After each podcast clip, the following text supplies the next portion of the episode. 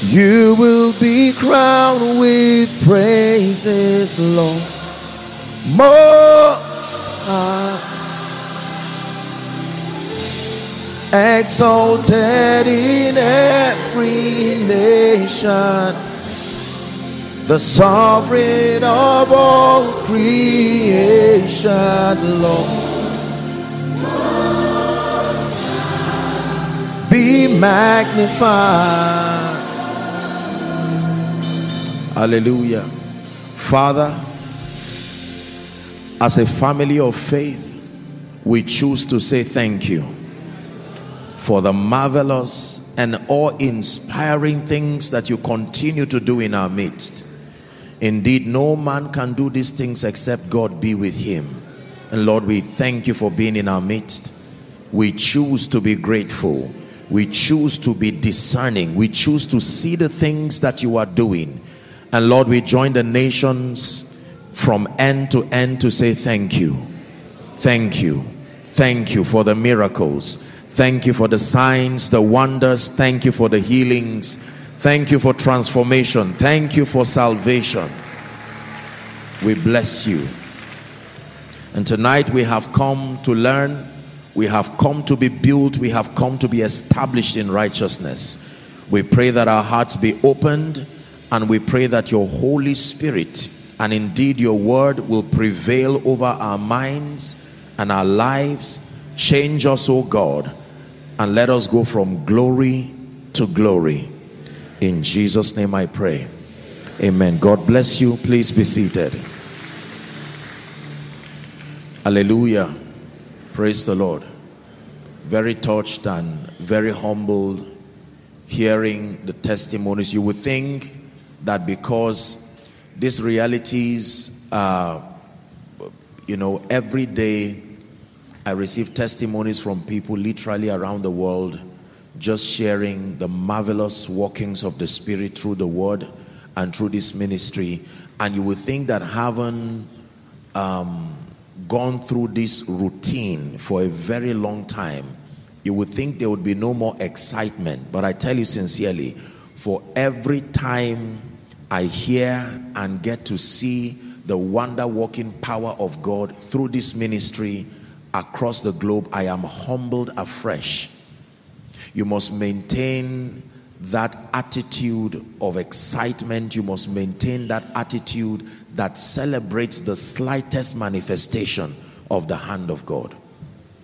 For as long as no man can do it by his strength, we owe God thanks and forever.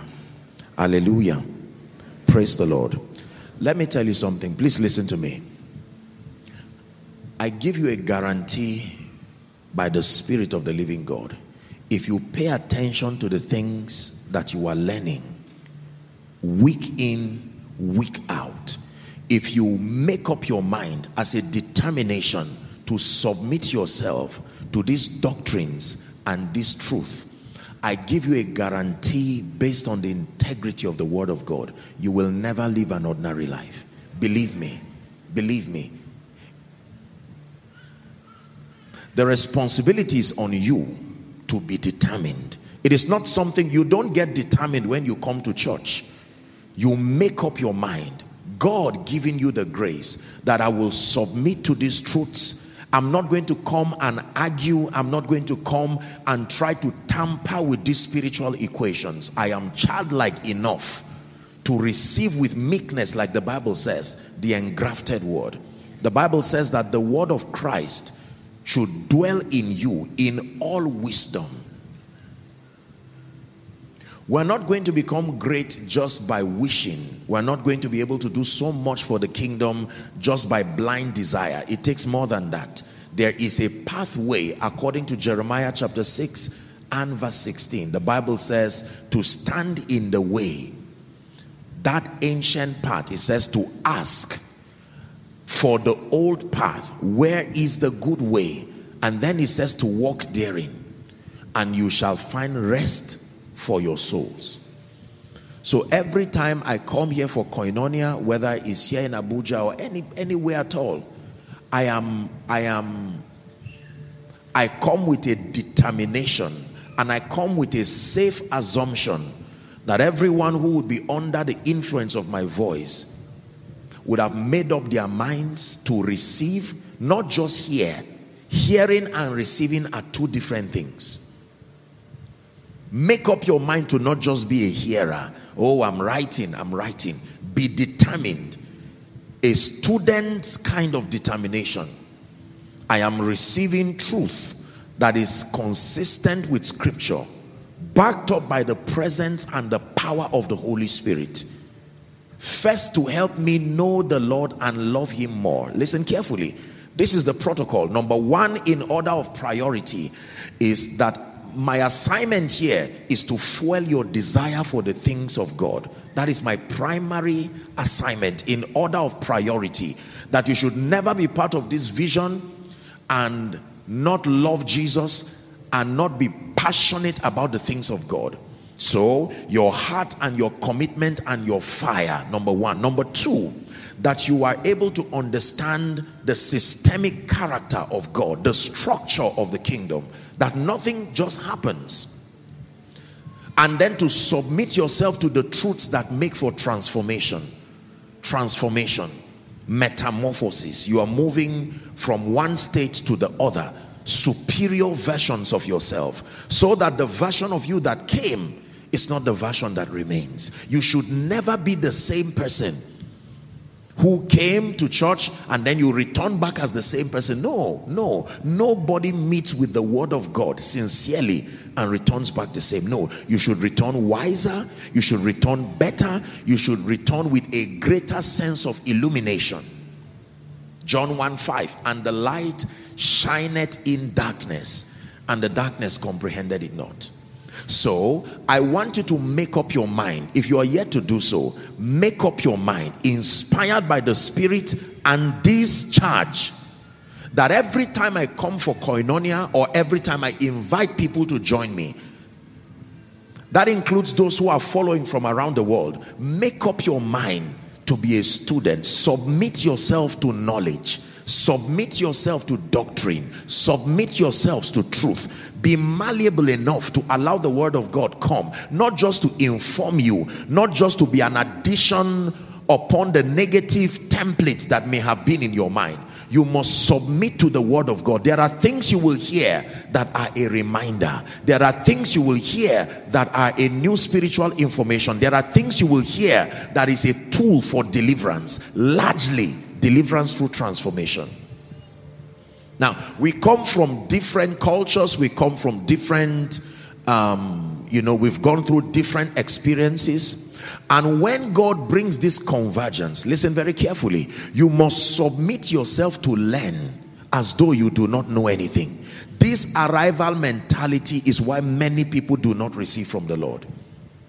Are we together?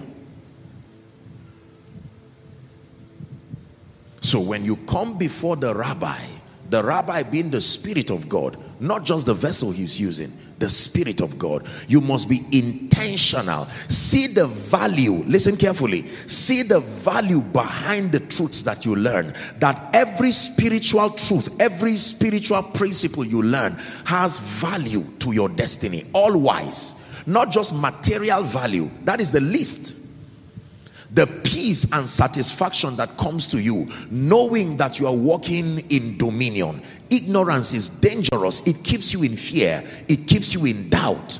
The bible calls knowledge and wisdom stabilizers. It says they shall be the stability of your times. Hallelujah.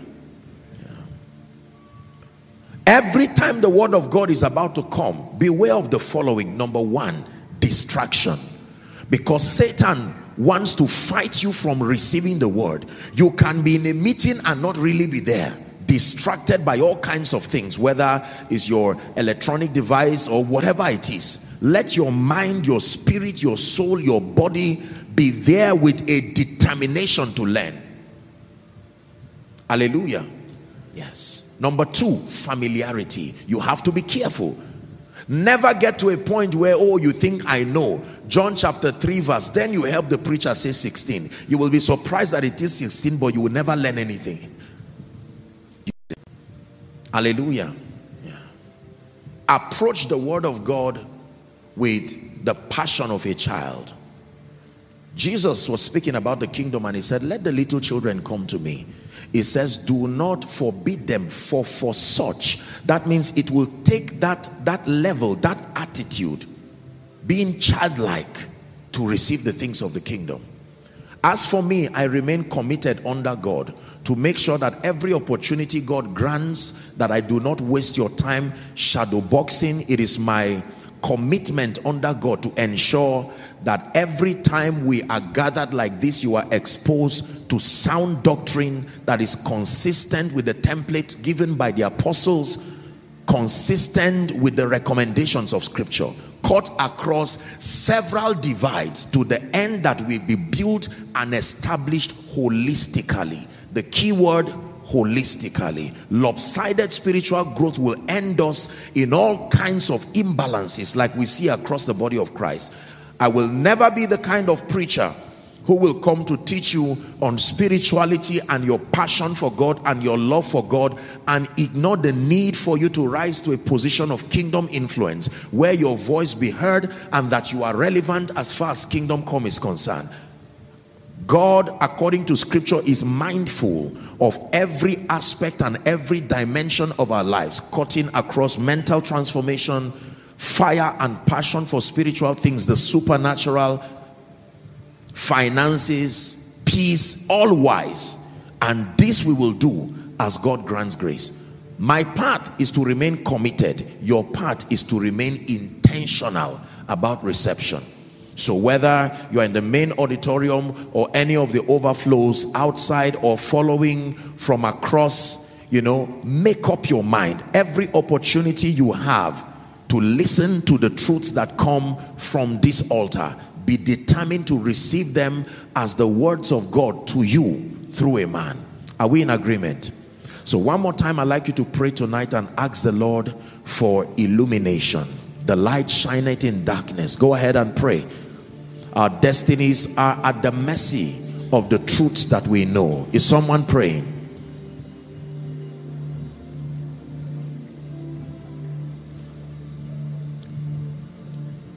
Go ahead and pray. You are praying for yourself, but you are also praying for the destinies connected to you. There are destinies depending on your understanding depending on your level of enlightenment, depending on your level of spiritual illumination. For their sake, pray. Pray for understanding.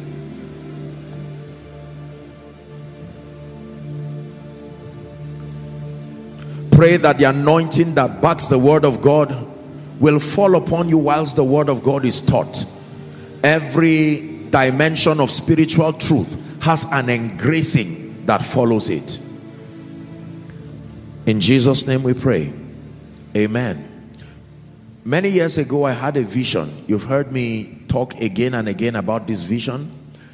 In this vision, I was caught up in the realm of the spirit and I saw this giant door, sort of very ancient door, looked like this ancient city gates.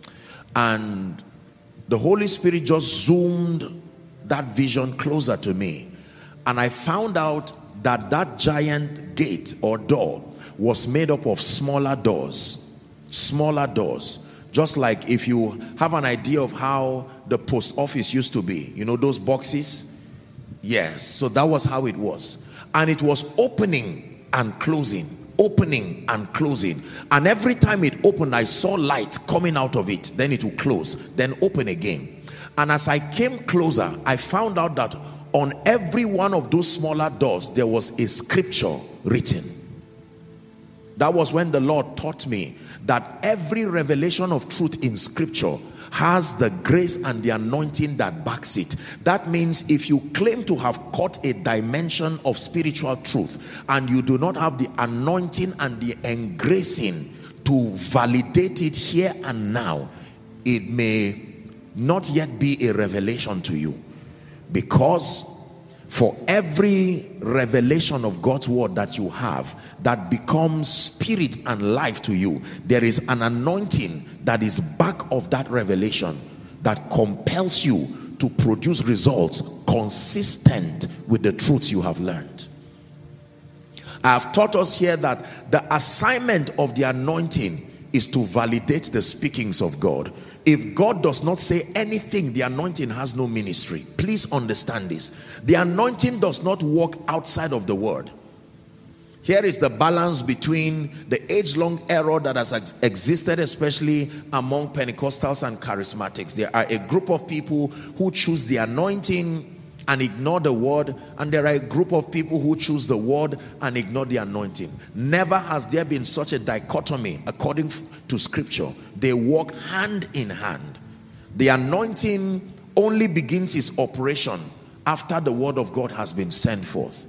The anointing is the validator of the word. That means if God says be lifted the anointing, the engracing that insists that in spite of all odds you remain lifted comes into motion. The anointing is always there, but it has no assignment for as long as the word of God has not come forth. Are we together now? So in order of priority, the word of God precedes the anointing. The Bible never says in the beginning there was anointing. It never says in the beginning there was power. It says in the beginning was the word. John 1 1 and the word was with God and the word was God. Jesus Christ called himself the Christ of God but then his primary name is the word of God. Are we together? Amen. So tonight I'm here again as a faithful spiritual chef to serve us a menu in the spirit that makes for nourishment, that makes for growth. According to Jeremiah chapter 3 and verse 15, it says, And I will give you pastors or shepherds according to my heart, which will feed you. So every man of God, according to scripture, is a spiritual chef. And the assignment of this spiritual chef is to make sure you combine the ingredients accordingly you don't cook in the presence of the people. You prepare the meal. And when they come, you never call the people until the feast is ready, according to scripture. Is that true? And so when all things are ready, then you go to the byways and the highways and you compel the people to come. This may be an encouragement for a man of God. Here, probably, it is important that we sustain the grace to be diligent. Ministry is serious business just because we have advantages like the anointing, the spirit of wisdom, it does not mean that we ignore or negate the need to be students, to study, to be diligent, to be sound in doctrine. Here's how the Bible puts it. It says, study to show yourself approved unto God, a workman that needs not to be ashamed, rightly dividing the word of truth. So if you're in ministry here or God is calling you into ministry, realize that beyond titles, beyond whatever ministerial office, you are mandated by God. Every man of God, every man of God who participates in the ministry of building men must be a teacher. I repeat, every man of God who participates in the ministry of building men must be a teacher the teaching ministry is the exclusive platform that makes for the growth and the maturity of the saints. And if for any reason that man of God is not a teacher, you must unashamedly outsource a sound teaching ministry that becomes the pillar for growth and development. Are we together? Amen. Tonight, I am teaching on a subject that I believe would bless us all the house of God. Please write it down. We're exploring by the Spirit what the church is, the ecclesia, the house of God.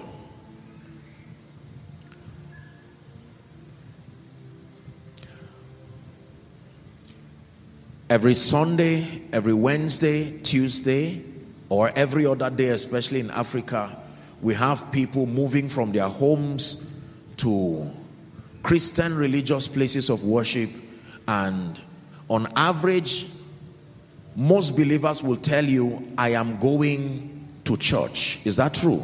Where are you? They say I am in church.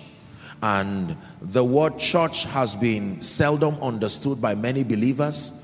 And um, we've had preachers here and there try to bring illumination to the subject of the house of God and the church.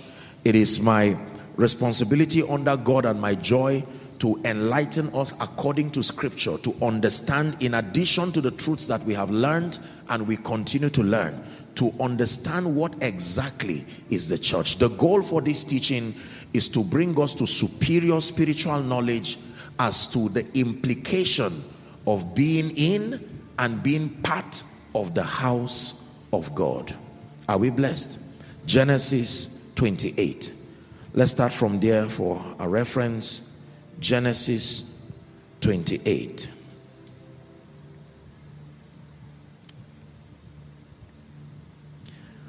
Blessed be the name of the Lord.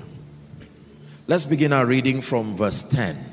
This is a scripture about Jacob and his encounter with the God of heaven. The first encounter, he had two principal encounters the first was in 28, chapter 28. The second was in chapter 22, having been in Laban's house for over 20 years. Now, the Bible says Jacob went out from Beersheba and went towards Haran. Uh-huh. And he lighted upon a certain place and tarried there all night because the sun was set. The Bible says, and he took the stones of that place and put them for his pillows. Now, I don't know how he slept on stones and lay down in that place to sleep. And the Bible says he dreamed, and behold, a ladder set up on the earth, and the top of it reached to heaven. And behold, the angels of God ascending and descending on it. Follow the dream carefully. 13. And behold, the Lord stood above it and said, I am the Lord God of Abraham, thy father and the God of Isaac. At this point, there was no God of Jacob. The land whereon thou liest, to thee I will give it, and to thy seed. Uh-huh.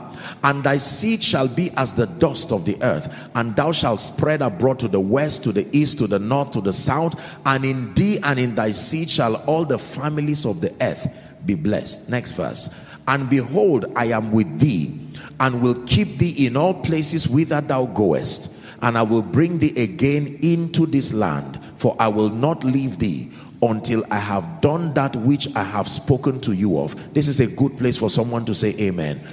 That God is saying, I will not leave you until I do to you everything I said I would do. 16. Jacob awaked out of his sleep and said, Surely the Lord is in this place, and I knew it not. Right? So we see lack of discernment here. 17. He was afraid and said, How dreadful is this place? Here was his conclusion. This is none other but the house of God, and this is the gate of heaven. In other words, this kind of experience, based on what my father taught me, if such an experience should happen where you have the innumerable company of angels is that true? Where you have god himself speaking to edify to reveal his promises to show you his ways and to assure you of his presence. He says this is none other there is no other environment that can capture this kind of encounter except the house of god hallelujah this is very powerful. Next scripture, Matthew chapter 16. The first biblical mention of the word church. From verse 13, Matthew 16 and verse 13. Jesus was with the disciples, and the Bible says he came into the coast of Caesarea Philippi and he asked the disciples. So, the revelation of the church, according to Jesus, began with a question what is the question? Who do men say that I, the Son of Man, am? His identity as the Son of Man. And they said, Some say that thou art John the Baptist. Some say Elias, Elijah now. Some say Jeremiah. Some say you are one of the prophets. And then 15, he said unto them, But whom say ye that I am? That means these people are giving their propositions because they are far. They are not close. They've not had the privilege of proximity. Now that you have been with me, we've eaten together, we've gone for crusades together. What is your conclusion about me? And Jesus Christ was amazed that none of them could speak. All of those multitudes, the 72, the 12, now they stood and they were completely in limbo, not knowing what to say in response to that question. 16. And Simon Peter answered and said, Thou art the Christ. Thou art the Christ the Son of the living God. 17.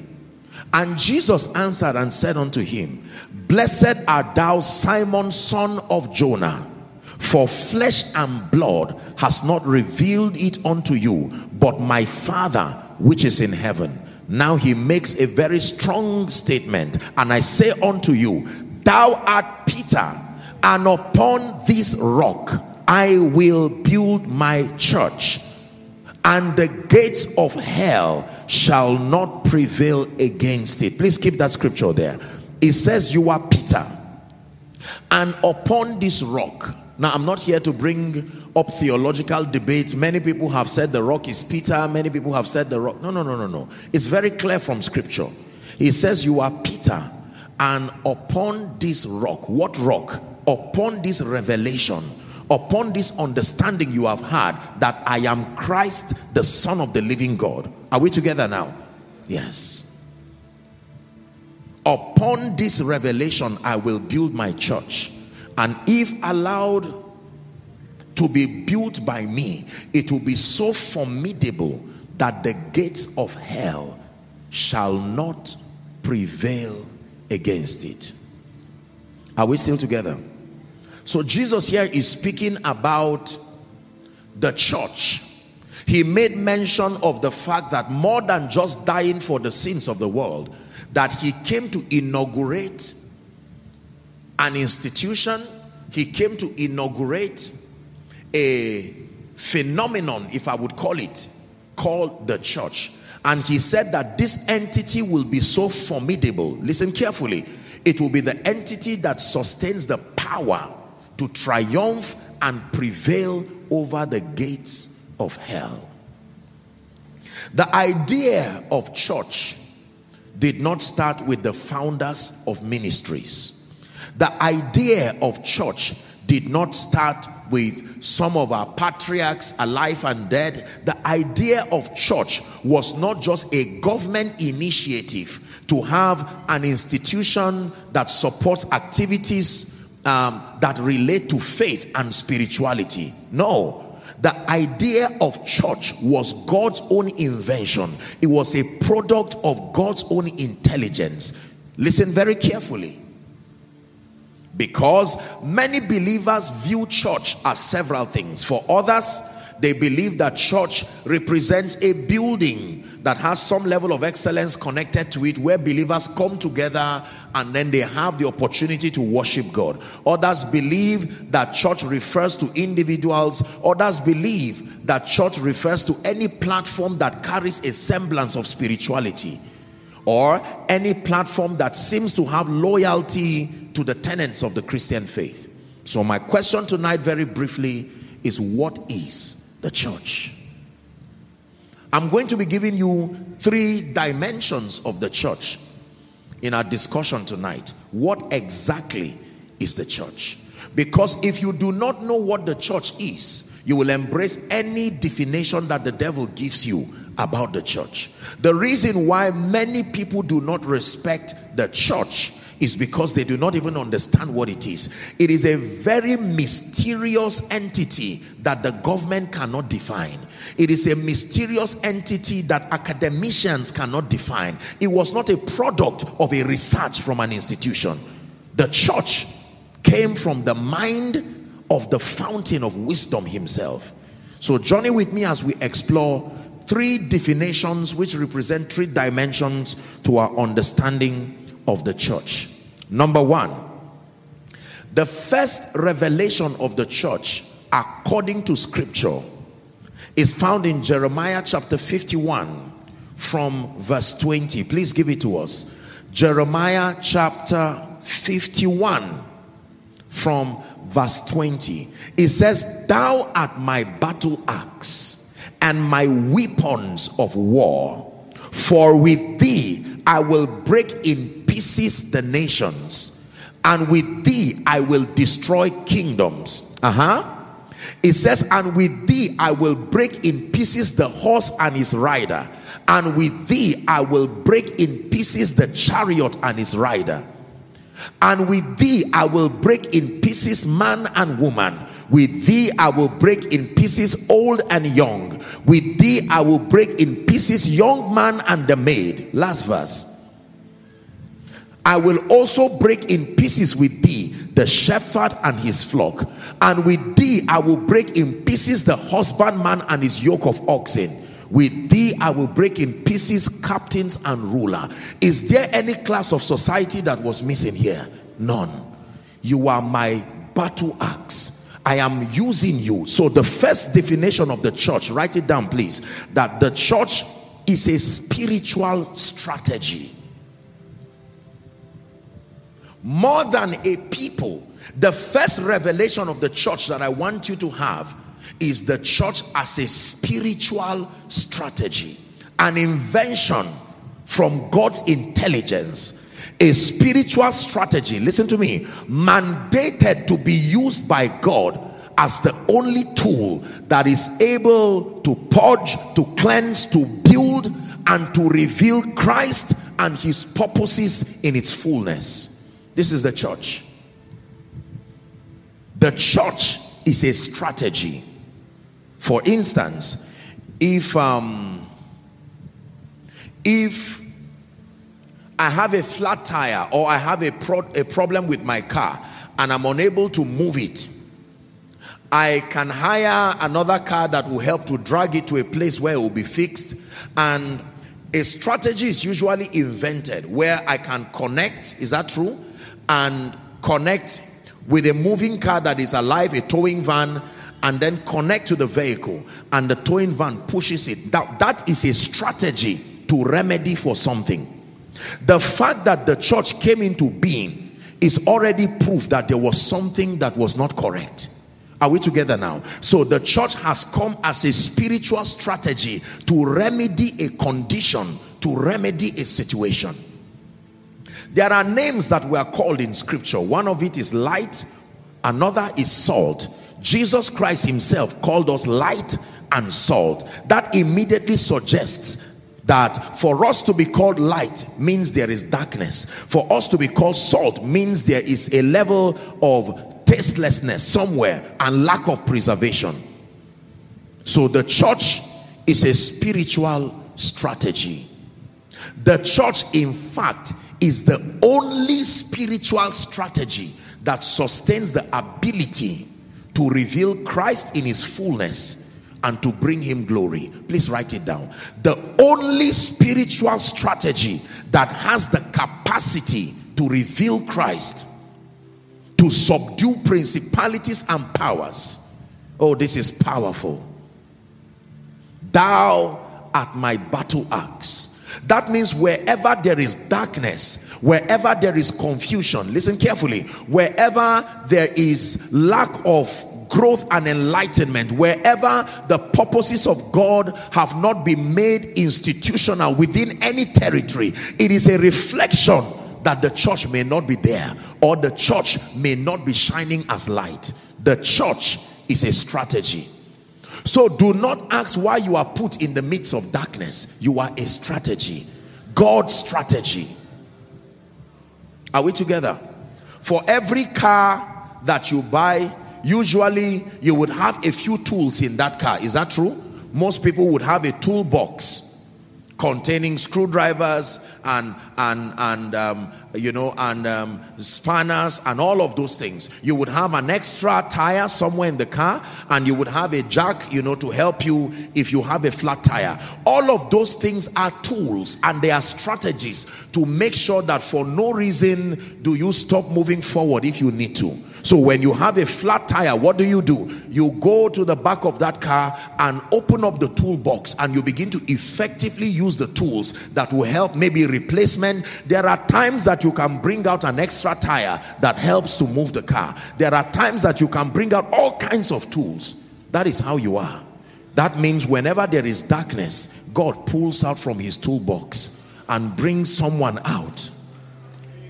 The church is a spiritual strategy. Wow. I am not just a man of God, I am a strategy. Do you know what that means? I am a strategy, a tool to be able to achieve something very divine, achieve something very exact as far as the revelation of the Christ is concerned. That immediately cures you from this sense of complex and inferiority. You did not just happen across the surface of the earth. You were a strategy. A strategy takes time to bring forth. Many of you are mathematicians. If you are you are trying to solve a problem, you sit down, you think. Scientists will come up with all kinds of hypotheses and go through all kinds of verification systems until it becomes a theory. You are the final decision of the intelligence of God. Did you hear what I said? Your, your arrival, the church as a strategy means you are the final decision of a conclusion. The parliament of heaven sat down and thought of how the purposes of God will remain and you were the conclusion of that meeting. The church is a spiritual strategy. The only strategy that sustains the ability to make kingdom come a reality. Is God speaking to anyone? Hmm. So, when you know this, you do not begin to frown at the church every time you see the church involved in issues that represent darkness. If it is true that the church is a strategy, it means that strategy should find expression in politics, in government, in business. Am I right? He said, I will break in pieces. And he began to list different people. Men were captured in that experience, women, maids, rulers, princes, captains, everyone. So, the cure for the political decadence in Africa generally is the church. The cure for the economic problems of men this is the reason why when you say the church has no business in empowering men, you are already, it is, it is, um, what do we call it now? You are insulting the very definition of the church. Wherever there is darkness is exactly where we are invited. Is someone learning now? Yeah. Can I tell you the truth? If everybody becomes a preacher called into the fivefold ministry, the church will die because that was not the bible says some he gave some. So the proposition that everybody should become a man of god like to preach as the way to bring kingdom come is a very sincere but inaccurate understanding the pulpit is the platform that shapes the understanding of the people like I'm doing. But the real place of assignment is not the pulpit.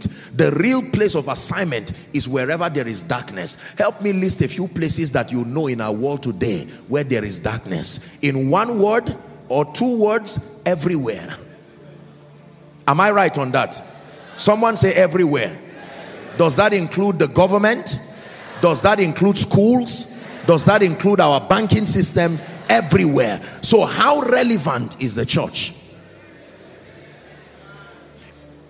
Are you sure the church should be relevant in activities of finances? Are you sure the church should be relevant in politics and governance? Are you sure the church should be relevant in handling demons and principalities and powers? No other strategy sustains the power to do that. Listen, can I be honest with you? Based on scripture and based on history, almost, and I'm, I'm saying this as an opinion, which is grounded on scripture, almost every other religion and institution that I know do not have the power to cast out demons. What happens is called occultic pacifism. Pacifism is an act of appeasal. It was an ancient ritual that was used to appease demons. That means when a spirit comes and is troubling an individual through some um, activity of necromancy and all of that, you conjure the spirit to ask you what it wants and the spirit can say, I'm hungry. You are eating and I've not eaten. And you ask, what do you want? He said, bring one goat. You see it happen in our cultures. Bring one goat, bring one chicken, make sure it's black. And so based on what the spirit is asking for, you politely and laboriously go and look for what it's looking for.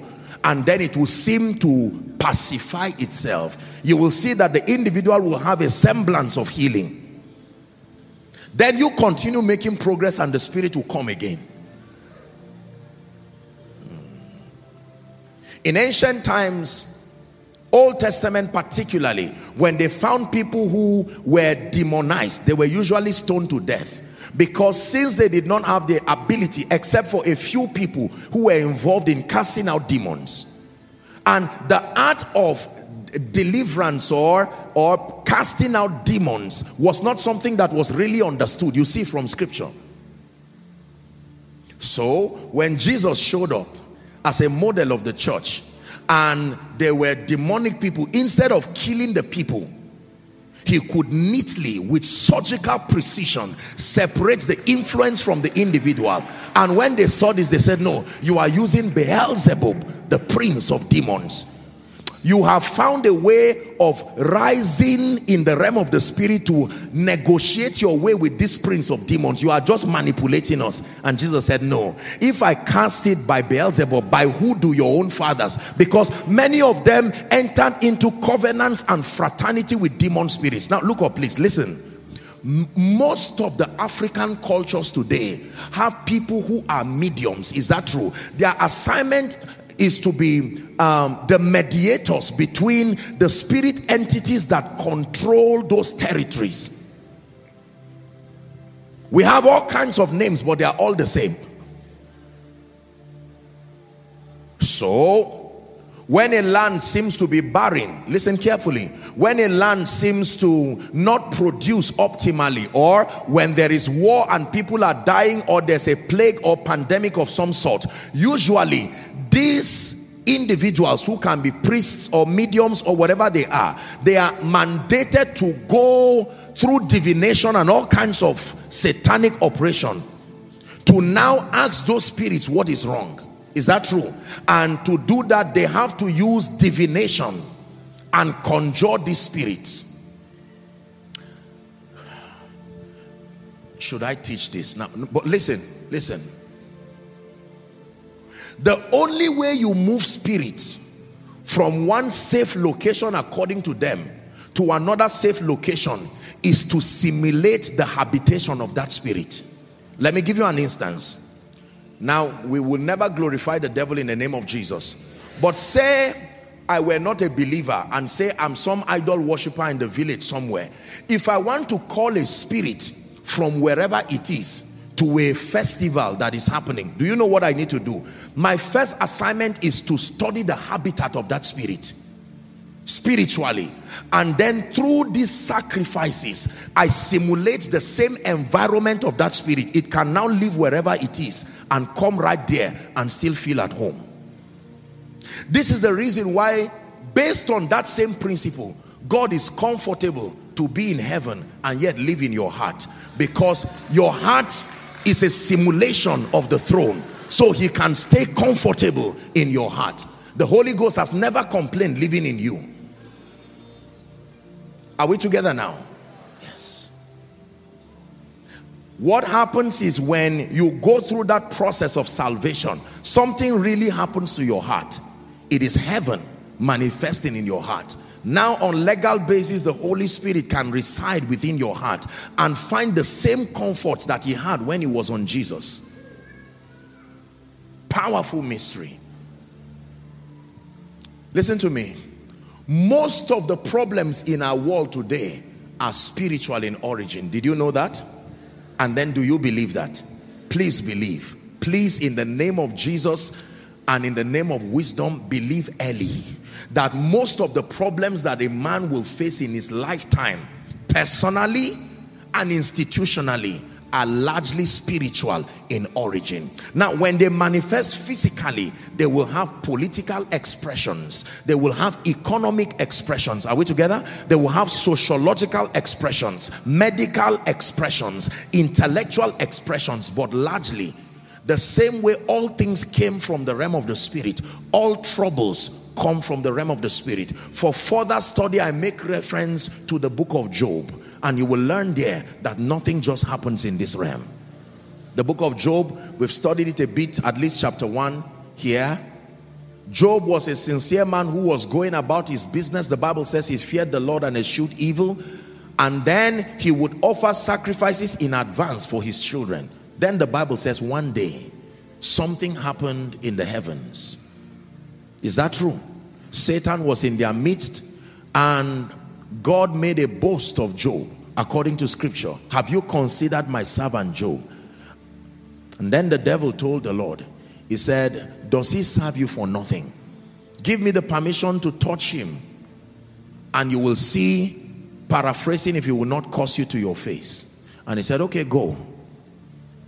I give you permission to touch every other thing but preserve his life.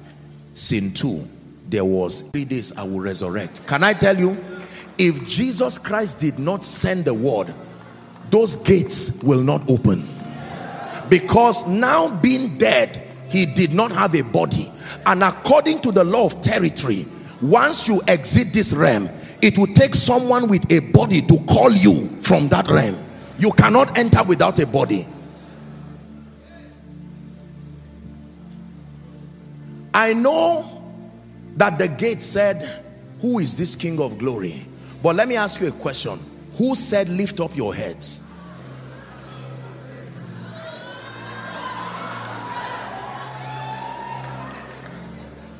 The same way you can be sleeping and a scripture is saying touch not my anointed. See, if you don't understand this, you will not understand the ministry of prayer investments. That you can send the word of God into 2023. You can send it into 2024. It is only you that celebrates New Year. The word of God does not celebrate New Year. There is no such thing as New Year. The realm of the spirit is, is a continual someone in one minute can you send words Send words in one minute. I am the head and not the tail. In the name of Jesus, above only and not beneath. I decree and declare by the power of the Holy Ghost, Gentiles come to my light, kings to the brightness of my rising. The favor of the Lord is upon my life. I decree and declare, no weapon that is fashioned against me shall prosper and every tongue that rises up against me it will fall in judgment. Don't be silent. I decree and declare a thousand shall fall by my side ten thousand by my right side. None shall hurt me. With my eyes shall i see and behold the reward of the wicked. That when men say there is a casting down i decree and declare that there is a lifting up. In the name of jesus my path is as a shining light that shines ever brighter even unto the perfect day. I know whom i believe and i am persuaded that he is able to keep that which is committed unto him against that day. I am above only above thrones dominions seated with christ. In the name of jesus. Blessed in the morning blessed in the evening blessed in the afternoon blessed in the city favored by the spirit of the living God. Hallelujah.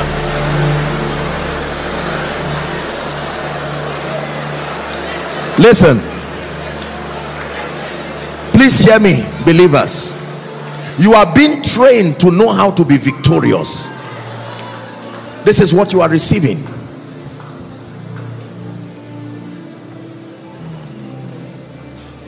A strategy Hear me. I will tell you the principal way the church is used as a strategy to bring everything to the obedience of Christ. Do you know how? In this kingdom, the church executes its role as a strategy through the power of speakings words the primary tool for change for a believer is not just physical action the words. Especially when you are dealing with demonic forces. When you are dealing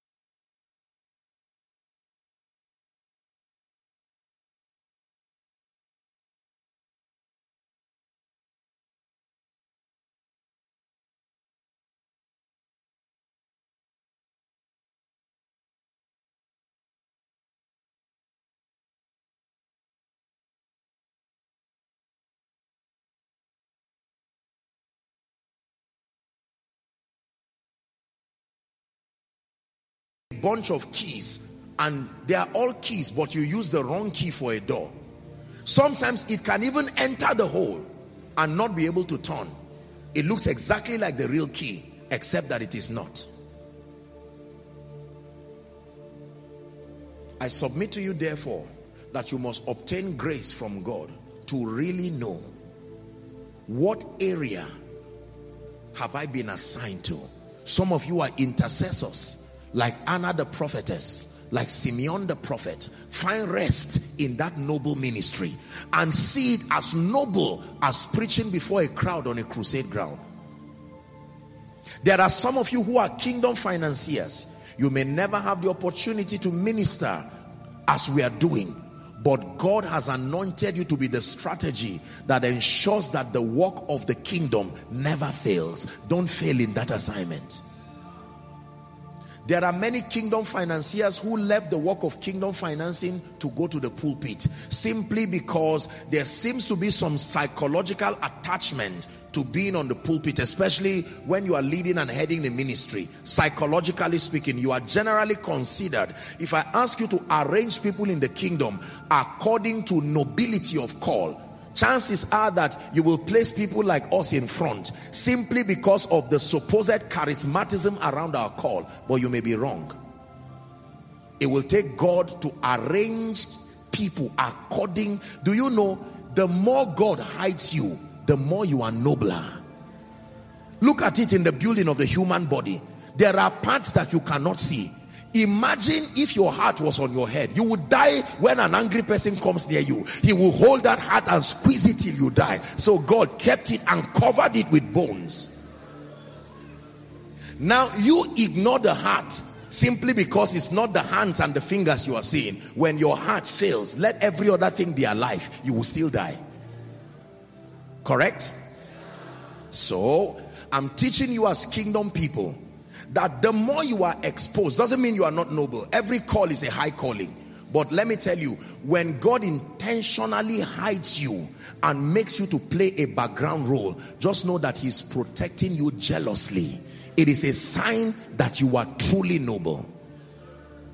Some of the people who pray for me as a ministry, you may never see them. They may never come on this pulpit. I met with a group of women um, a few weeks ago while I traveled to a particular region and I was told that these women very about seven or so of them very very you know um, marvelously helped by God accomplished women. And they said apostle God gave us a mandate to pray for you. We are your intercessors by God. When I saw them I was so broken. I said what do I do to these people to let them know that I love and appreciate them now, when you see Joshua Selman doing well and doing exploits, you think he's just a product of his personal prayer life. Until the day we stand before Jesus, you will see how many people's prayer provided the leverage for us to rise to this level. And anybody, listen, let me teach you. The moment you are in a position of visibility, be wise enough to know that the invisible is what bets the visible. Are we together? Because our world is sensual and carnally minded chances are that you who is the one in the elevated position that is seen by everyone usually if someone wants to sow a seed now chances are that he will not give you the seed as my intercessor. It's me he will bring the seed to because he believes i am the one blessing him. But let me tell you when god's reward system begins to spread around he will pick you and honor you with the same gravity that he's honoring the preacher there are people because of their efficiency as God's strategy, praying for men of God, for instance, praying for nations, you will find out that God will covenant with them that their whole family must have leaders. They may not be very educated, but you will never lack leaders in those families. It is God's covenant and his reward system. I hope that one time we'll have the opportunity to, to look at the subject of prophetic intercession. And I'm going to be teaching you the benefits and the blessings that follow an intercessor. But for now, it's sufficient for you to know that you are God's battle axe. Next time someone looks at you and says you are useless, a non-entity, either because some physical results that they expect to be there is not there maybe like money a car a house or some some earthly parameters of defining success. Find solace in the fact that you are a strategy. Every key remains dormant until it gets to the door it was assigned to open. You can hold a key for a long time and think that key is useless. If that is the key that opens the restroom, when you are pressed, you will know how efficient that key is. If that is the key to the kitchen, when you are hungry, you will know how efficient that key is. So that God may not seem to be doing so much physically with you, it does not mean you are not part of that army. It does not mean, it's just that we have not gotten to the page of the story where your relevance is needed. Keep building yourself, keep waiting, knowing that you are a strategy Mary, you are a strategy. But if the angel has not announced the coming of Jesus, it will look like you are just an ordinary woman. Be patient. Elizabeth, if, if John the Baptist is not yet uh, ready to come, it will look like you are just some barren woman who married a prophet. I am God's strategy. Number two, what is the church? Is God speaking to someone? The church refers to the men and the women.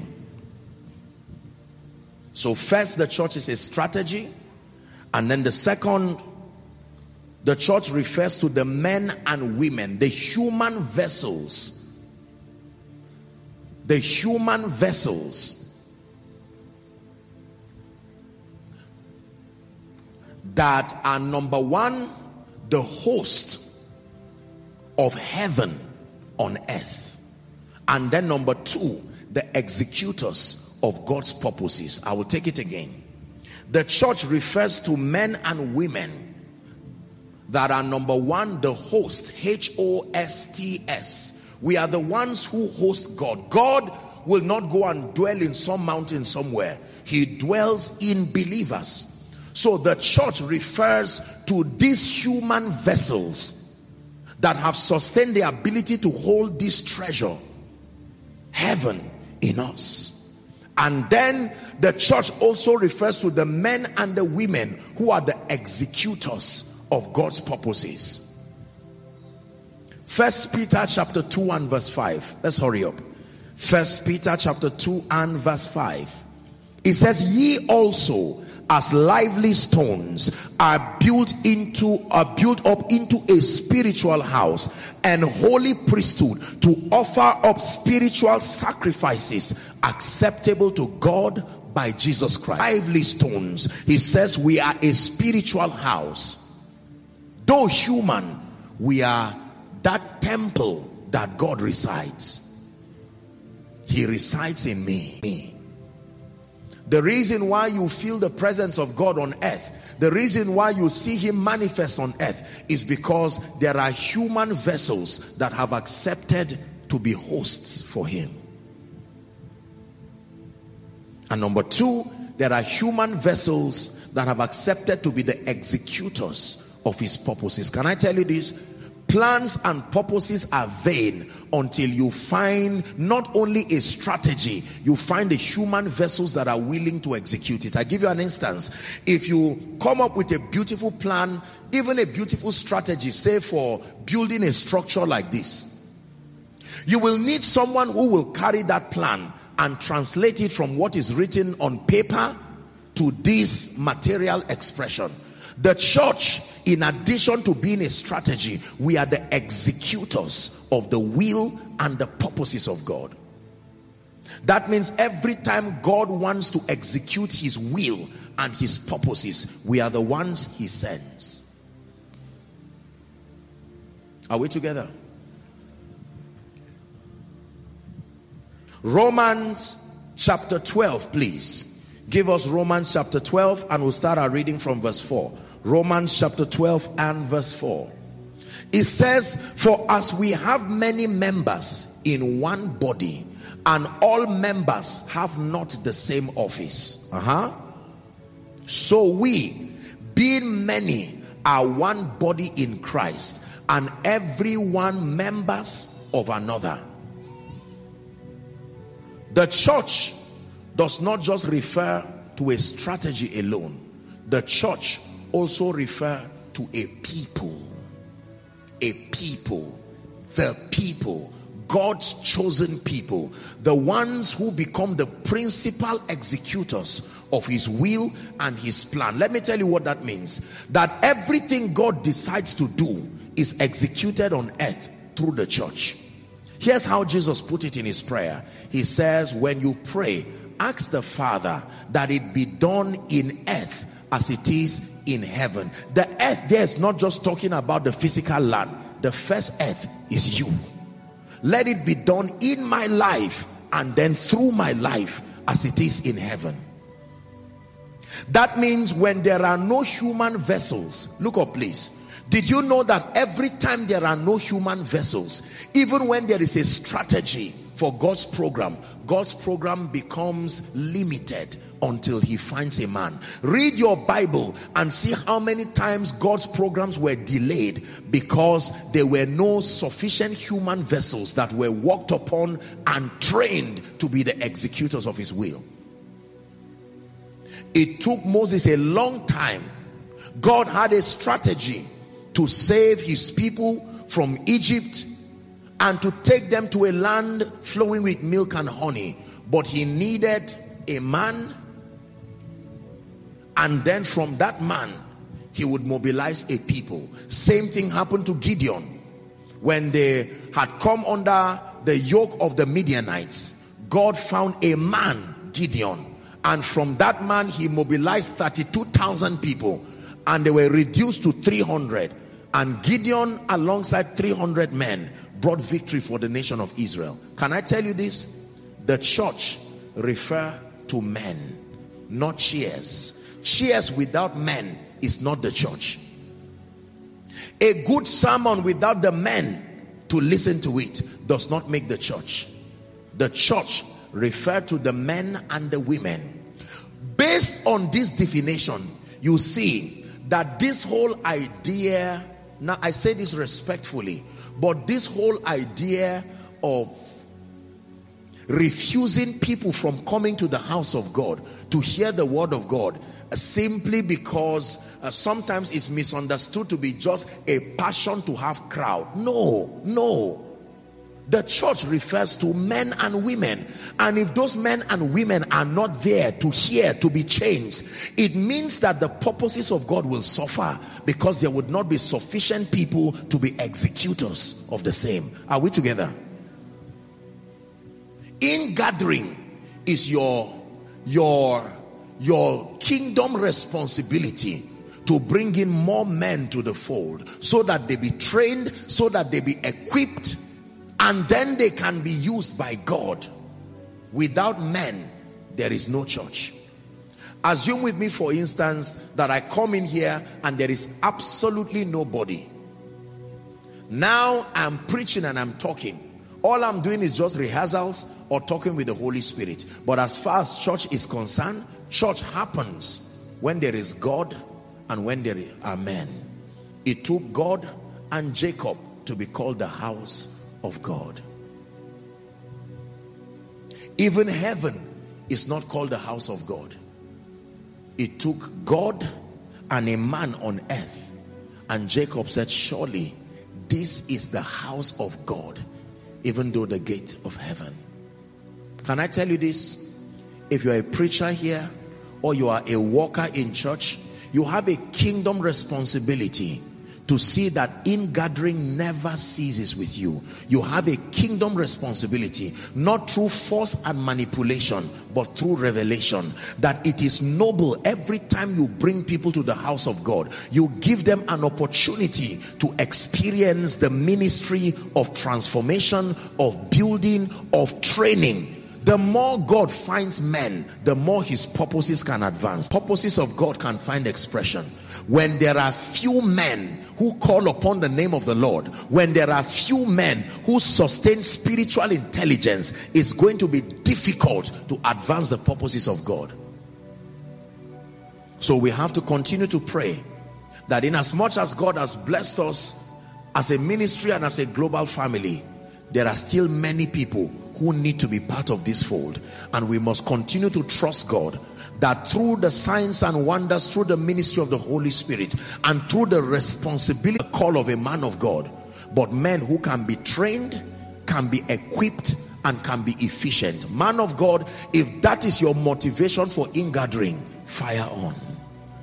But if the motivation becomes a mundane pursuit just to bring some accreditation and add to the list of those who are making things happen, it is not a pure motivation. My motivation as a man of God has always and will ever remain to see that God brings as many people who need to be trained, who need to be equipped, and to be released to become um, this vast army that God will use for kingdom come. And this will not fail to do in the name of Jesus Christ. So every time you say the church, you are referring to a spiritual strategy. The strategy that brings dominion over principalities and powers and sees to it that Jesus Christ is enthroned. When you say the church, it also refers to men. Without men, there is no church. I repeat, without men, there is no church. That means the extended meaning of this is that every time God sends men to church, we must obtain the grace to treat those men with honor knowing that without men there is no church. Now it is not a license to come and trouble people in church and people just transfer. Every time God sends those men you are grateful and you serve them the meal of God's word principally and then make sure that within the time that they are under your influence they feel the love the warmth the peace the fellowship that befits those who are called by the name of the Lord. Herein lies my reservation about ignoring the relevance of men as far as making a church happen. Now, you know, people are subject to their whatever it is that they have uh, to say as far as kingdom come is concerned. But I will never be the man of God who will come here and downplay your relevance and downplay the fact that you are here. The reason why I am effective doing what I'm doing is because you are here. Can I tell you the truth? No matter how sound your call is, if God does not send the men to come and listen and be trained and submit to that teaching, you are not effective. For God so loved the world. When Jesus came, his entire attention was on men. Even when he resurrected, he went back to men to train those men to keep helping men. The church refers to men. Invest in excellence, invest in media, invest in quality sound, but not to the detriment of the men. That means if the church to encourage men and to become a blessing that people can an edification for the men. Everything is about men. Man of God, when ministry becomes all about you, there is something wrong. When ministry becomes all about Joshua Selman, the alpha and the omega of the activities that happen there, you may be well meaning, but something is wrong. True ministry is not about the man that God uses. There is a place for the honor that priesthood demands. But I'm telling you, the real assignment of a minister is to build men. If you hate those men, you can never truly build the people you hate. You can never, let me give you an advice. Again, if you're a man of God or you are involved around ministry, never be exalted too high that you lose touch with the men you are sent to because you will be aborting and even destroying your assignment. The reason why you are called is for the men. Without men, there is no church. We must sustain compassion. We must sustain the, the stamina to deal with men and to do so well. As many of you know, I've had quite a, a, a very serious schedule right from Wednesday. I've been traveling over four states or so, and then this morning, and then right here. And sometimes people say, Apostle, you're stretching yourself too much, and all of that. But when I remember that the church is not a building, when I remember Jesus died for, the men that he so loved and loves, the men that he will use to birth his purposes, the men that become the principal conduit for kingdom come, I am motivated afresh to bend over backwards to see that those men are trained. I believe in excitement. I believe in joy. I believe in fun. I believe in gladness of heart. But can I tell you, we must trust God to restore the discipline of discipleship to make sure that every time we gather, we do not waste the time of God's people. Are we together? By the grace of God, God will grant us grace that every time you come here, everything that makes up the program is intended to be a blessing to you. Men. It is all about men in as much as it is all about Jesus Christ. For God so loved the world. That was his motivation. The church is a spiritual strategy. The church refers to men and women, the vessels that he will use to birth his purposes. Number three, and this is the last point for tonight, the church also refers to an institution the only institution that is mandated to teach and mentor and build people in the ways of God. The church is an institution. Write it down, please. First Timothy chapter 3 and verse 15. The church also refers to an institution, not a spiritual institution, a physical institution. First Timothy chapter 3. The B part says, to behave thyself in the house of God, which is the church of the living God. The Bible calls it the pillar and the ground of truth. That means whenever you are looking for, there is a place in Abuja they call fish market. That means when you are looking for fish, where do you go to? You don't run to a bank you don't run to a bank and meet the cashier and say, Can I have tilapia? Or can I have a shark? Or can I have all of this? They will take you straight from there to the hospital. Is that true? Yeah. That means every time you are searching for a place where you can find truth, truth being Jesus, truth being doctrine, truth being the ethics that make for civil living and intentional living and visionary living. The church is that institution mandated with the responsibility of shaping culture correctly. The Bible calls it the pillar and the ground of truth. Are we learning now? It is based on these different truths that number one, reveal Jesus. Number two, equip the believers. Number three, help in contributing to the moral, the spiritual, the economic stability of a region, the church. The church is not just a place for Christians. The church is a ground and a pillar of truth. Two more scriptures. Are you blessed? Hebrews chapter 10, please. We'll read verse 24 and 25. Hebrews chapter 10. The Bible says, and let us consider one another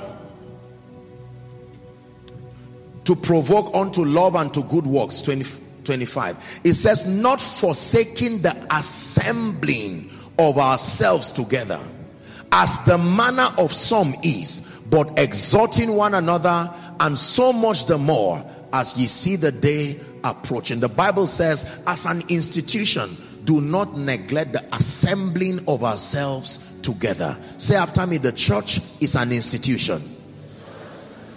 Now, I know that sociologically we call it a religious institution. Well, from a secular standpoint, we agree. But from a kingdom standpoint, the church is not a religious institution. The church is a real institution. Are we together? Valuable to God, valuable for nation building, valuable. The church is the principal contributor for uh, as far as the the um, moral correctness of a territory is any territory without the church will be a territory of lawlessness and mayhem and carelessness and indiscipline and lack of responsibility. When you know this as a man of God and when you know this even as a state, you will respect ministers, not just as some religious bigots who are around indoctrinating people with uh, some kind of spiritual ideas. No, we are contributors to nation building because we are bringing principles that are applicable applicable here and now, even though spiritual in context, but they have their applicability everywhere. The church is an institution. Are we together?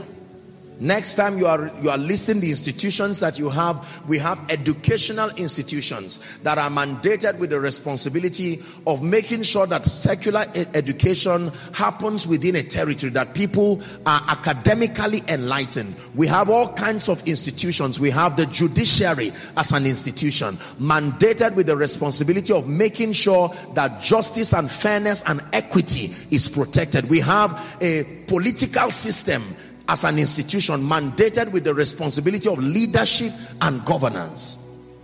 The church is an institution. Whenever you are confused about life, whenever you are confused about purpose, whenever you are confused about destiny, whenever you need to find God, whenever the devil is oppressing you and buffeting your life left, right, and center, whenever you are find you are looking for a place where you find a family of like-minded people, the solution is the church.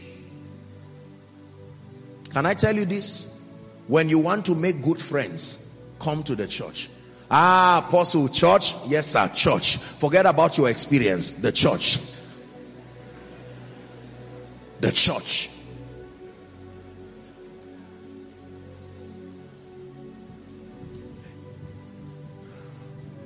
There is no guarantee from scripture that God said, I will tabernacle in a bank. There is no guarantee from scripture that God said, I will tabernacle in a classroom. There is no guarantee from scripture that God said, where you gather in the law court, I am there. but God made a covenant with his house that his presence would jealously be represented in his house. So as an institution, the church is the principal avenue for learning the ways of God.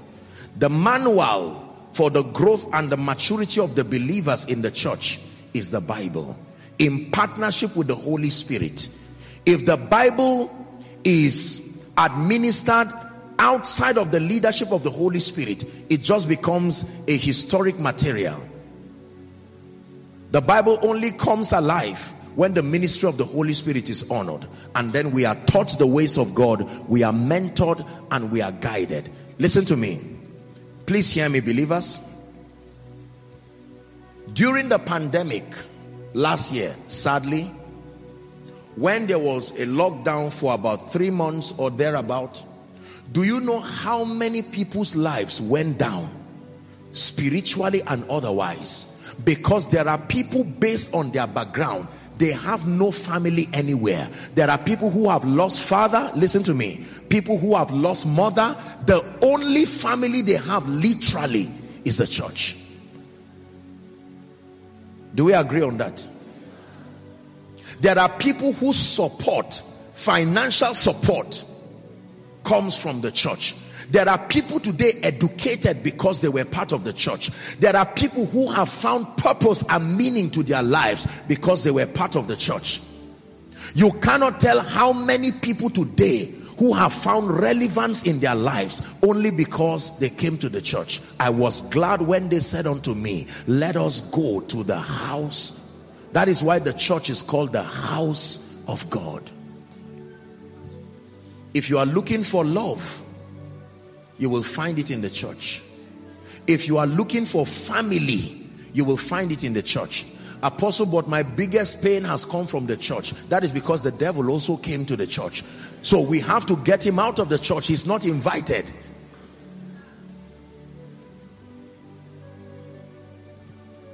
There are people today when they lose loved ones, they have nobody to come and mourn with them but the church.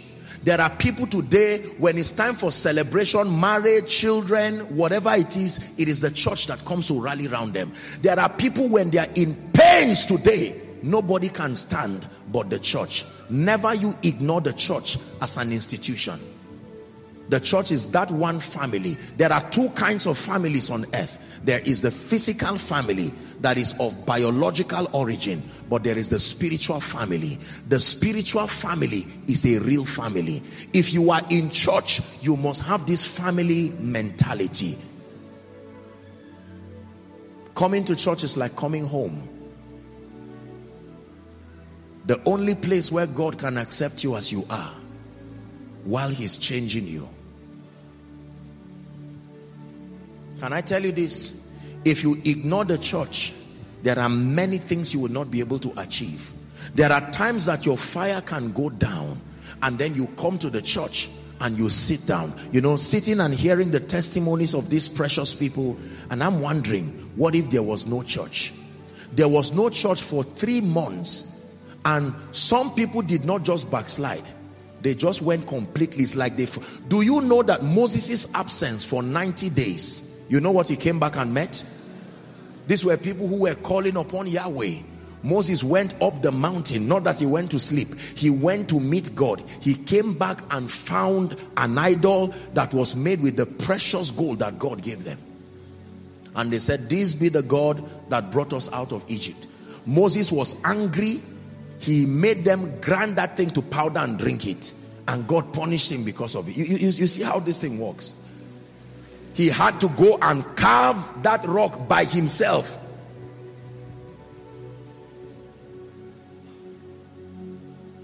Can I tell you this? I know that many of you have been wounded from church. I know many of you have had bitter experiences from church. But regardless what has happened, church still remains your zone of safety. Can I tell you this? I repeat, the church is the safest place. Everybody cannot be a devil. All you need is to find one person who loves you genuinely one person who loves Jesus genuinely, one person who prays genuinely. And I can tell you there are enough people in every true church to communicate the love of Christ. Hallelujah. It is God's idea and it is his intention that every believer becomes part of a larger community of believers for the purpose of, you see, community living is the key to sustaining kingdom values. It's going to be difficult for you to excel in isolation. So, when God picks you, He connects you to a larger body of believers. It is your assignment to connect indeed. This is the place of encounter.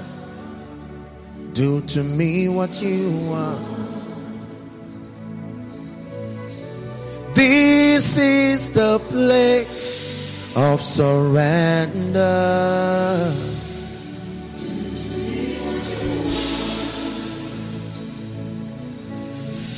This is the place where my life is changed.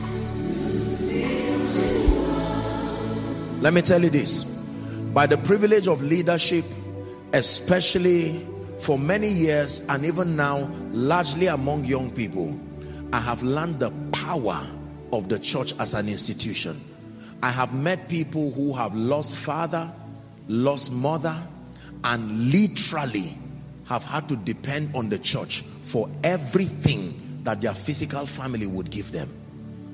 I have had the privilege and I say this to the glory of the name of Jesus of helping to raise people literally some from primary school secondary school even university the church. There are people today who would never go to school if they were not in church. There are people today who would never get a job if they were not in church. There are people today who would never find love if they were not in church. There are people today who would never even be able to bury their loved ones if they were not in church. There are people today who would never have been able to marry if they were not in church. There are people who would never be able to take care of their children if they were not in church. The church is not a disadvantage. Please find a way of, of believing this tonight. The church as an institution. There are people who hate anything church and they bring all kinds of stories and all kinds of memories. They tell you the church is a place where there are corrupt people, there are politicians, there are devils there. Do you stop using the road because there was an accident there? That is the only road available. The church is a blessing. Jesus is the head of the church. If you don't trust the body, trust the head.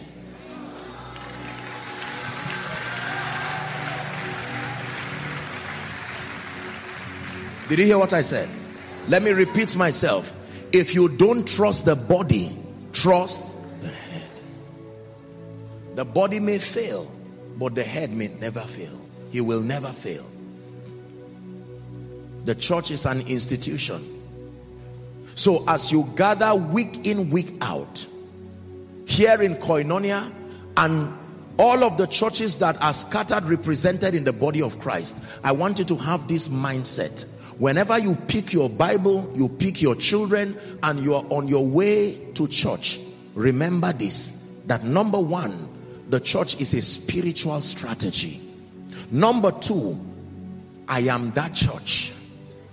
In addition to God's strategy, I am the host and then the executor of his will and his plans and his purposes. His purposes depend on me. He can do without me, but he has chosen to involve me in his program. So you don't go to church as a second class citizen. I'm not the one leading worship. I'm not the head of department. I am just a regular worker. Did you know sometimes people send me text messages and they say, Apostle, uh, good afternoon, sir. I am a regular or I'm just an ordinary koinonia member. And sometimes even when I don't want to reply, I'm tempted to reply, there are no ordinary members here. Everyone is the church the nature of our work may seem to provide some level of elevated positions but i tell you intrinsically every single one as far as christ is concerned we carry equal value the value and the price being the blood of jesus. Are we blessed? And i advocate this and i i cry and call on men and women of god as much as possible Give honor to whom honor is due, but we must be careful so that we do not allow the broken and those who feel that they are no good come to church again and further feel miserable simply because you are not wearing a designer's, simply because you don't seem to speak very fluently. I made it as a personal commitment as a man of God that when it has to do with honor, I will communicate honor to all men and to those deserving of honor. But when it has to do with my disposition towards men, I will treat everybody with love and I will treat everybody with sincerity. If I'm giving a hug, I'm not going to hug you because you are rich or because you are holding an envelope and then hug another person and look at him and almost be asking, What are you doing here? No, no.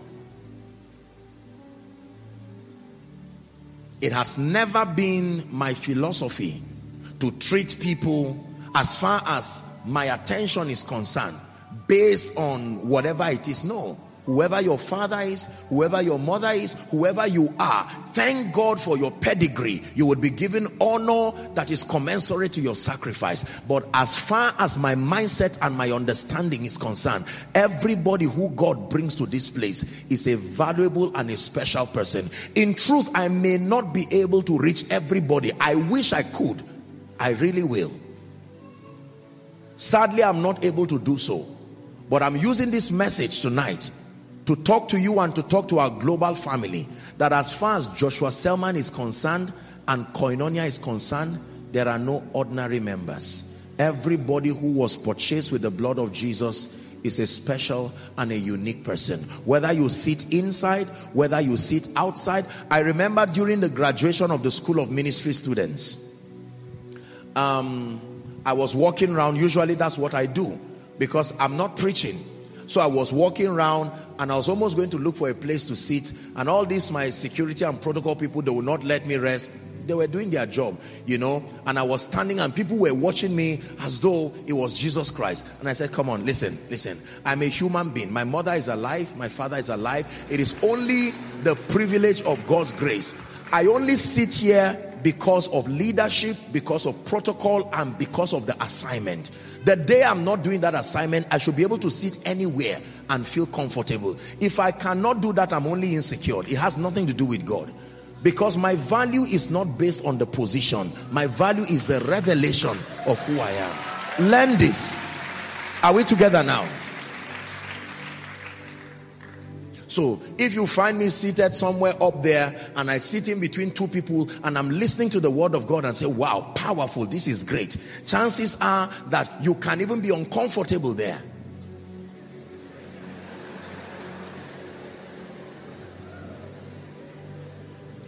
Believers, listen to me. I have an assignment to see that you are grounded in truth and that every time you say church, so for people who neglect the gathering of the believers and they say church is just in the heart. Correct them and say you are right, but not completely right. There is something you only receive when believers are gathered together. Are we together now? That corporate gathering, Psalm 133, behold how good and pleasant it is when brethren dwell together in unity. The Bible says it is like the oil that comes upon the head of Aaron down to his beard, to his skirt, to his garment, and so on and so forth. He says, There God had commanded the blessing. Hallelujah. Now, there are two things we are going to do before we pray. Please rise, everybody.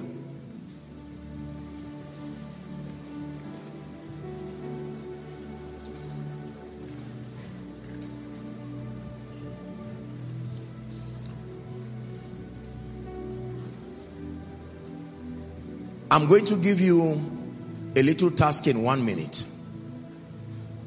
You're going to walk around to as many people as you can find in one minute. And even if it is to appreciate them and greet them and tell them we are the church. You are valuable. You are blessed.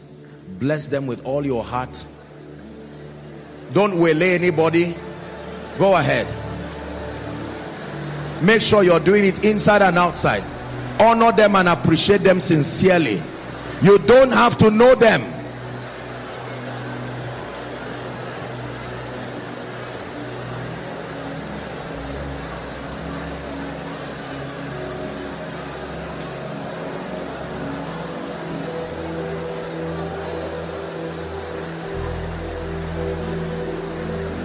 Together we are the body of Christ regardless what you believe regardless what you don't believe regardless what family you come from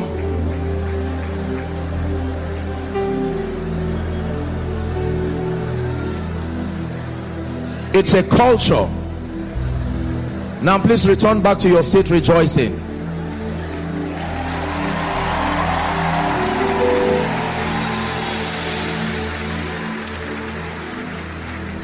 Hold hands together if you can Lord, make us instruments of your peace.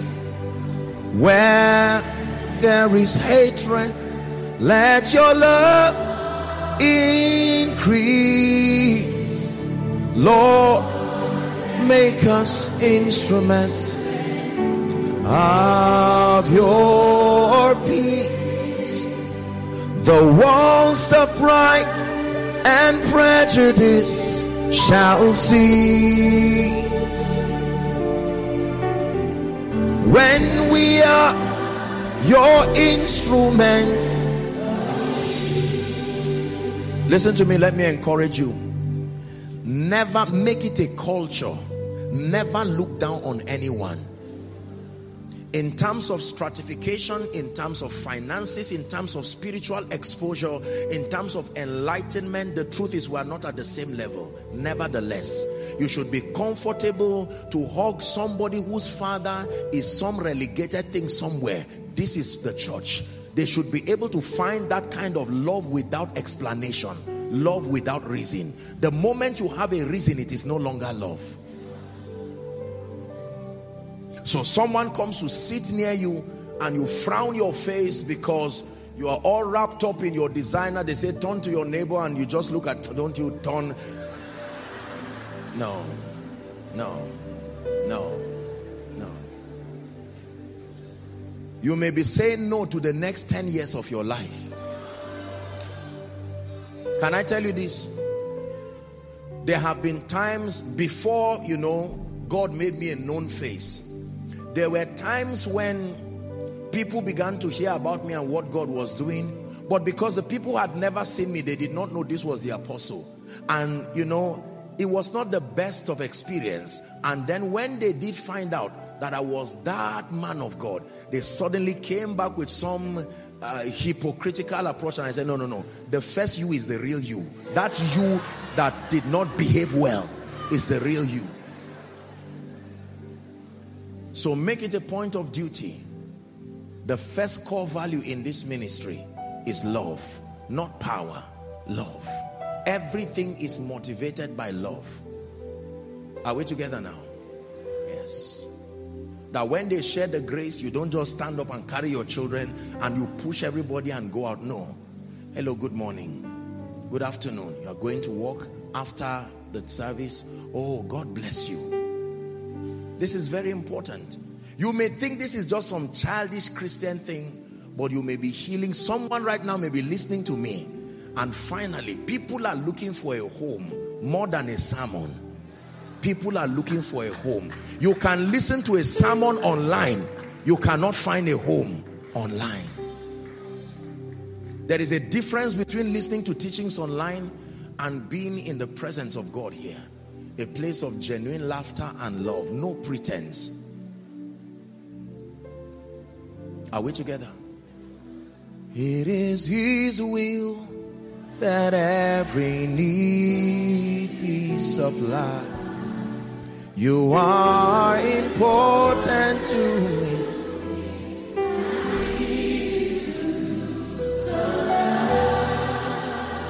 Some of you, if you had, if you had your way, you will reject that part of the song. I don't need it to so you do, you do. Come to terms with it.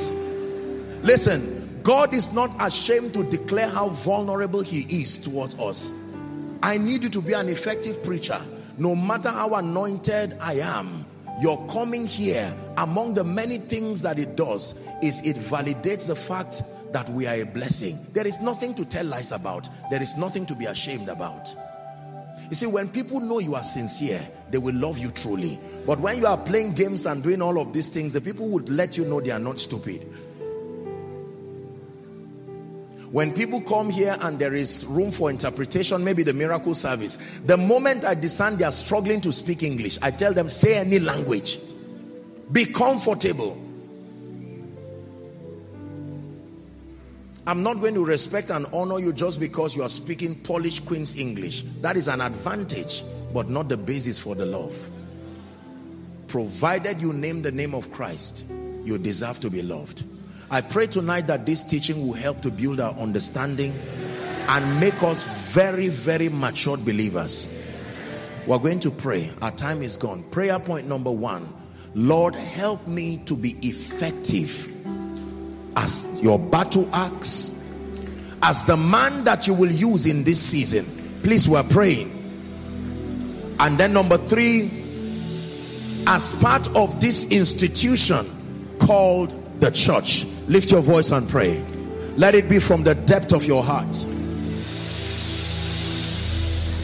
I am your battle axe. Use me for your glory. In whatever way you see and however you please. Go ahead and pray. I will go. I will go everywhere you lead me. I will go. I will go. I will go. Wherever you lead I will go. I will go. I will go. I am your battle axe to whatever nation, to whatever region, whatever the responsibility is. My soul says yes, says yes, says yes. My soul says yes. Someone is praying, Lord, I am that available battle axe. Sharpen me and make me ready to be used, especially in this time.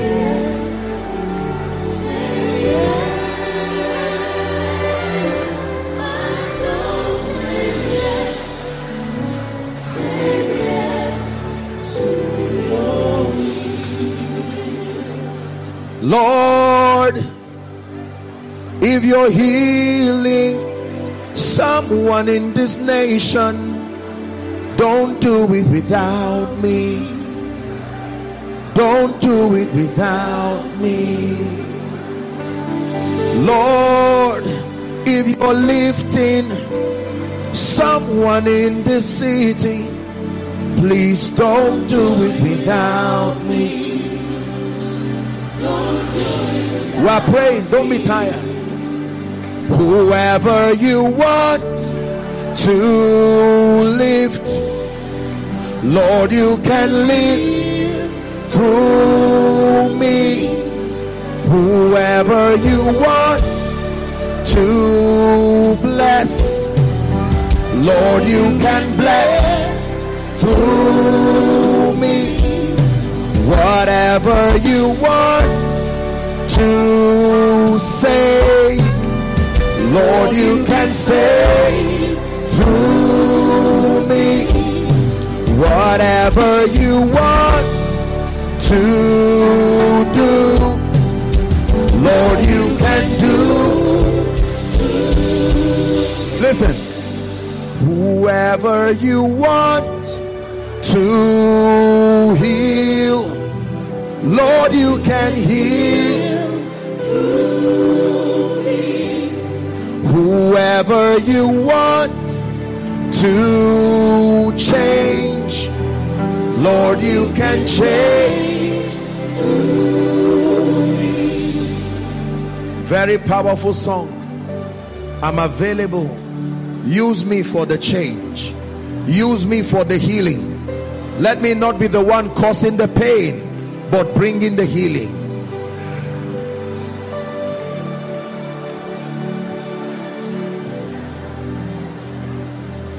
Whoever you want to bless, whoever you want to save, whoever you want to transform. Oh God, I'm here as your church. Find comfort in using me. Hallelujah. The last prayer point, and we're done. Please hear me. We must pray first for koinonia and then for every church as a local assembly and every platform that provides the gathering of believers. Can I tell you, we cannot lose the church as an institution. Westernization should not be the reason why we lose the gathering of the saints. There is a blessing. The church is a platform for mentorship that builds, that trains, that equips. It is the place where people can find God. The church is a city of refuge. The church is akin to the ark of Noah. When rain was about to fall, they found a place of safety. Are we together? This is your house, your home. We welcome you, Lord. We welcome. This is your house, your home. We welcome you. Last prayer point. the grace to be an active part of this institution called the church. Lift your voice and pray. Active through in-gathering, active as a worker, active as an as a participant, not a fan. There are no fans in the church. There are active people praying, serving, bringing souls, providing financial resources. Lord, whatever role I have to play to keep this institution that is the pillar and the ground of truth alive, I obtain grace. Go ahead to pray. Pray for every local assembly you know. Lord, keep them. Keep that institution. Keep the building from being idolized. But let it become a center for transformation, a center for salvation, a center for encounters.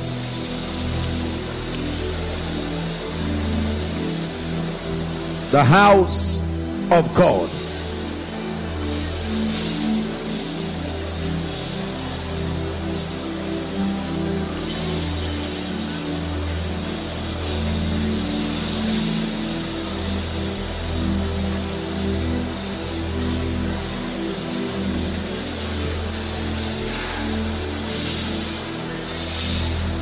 It is only in the house that God has commanded the blessing. May his favor be upon you and a thousand generation in your family.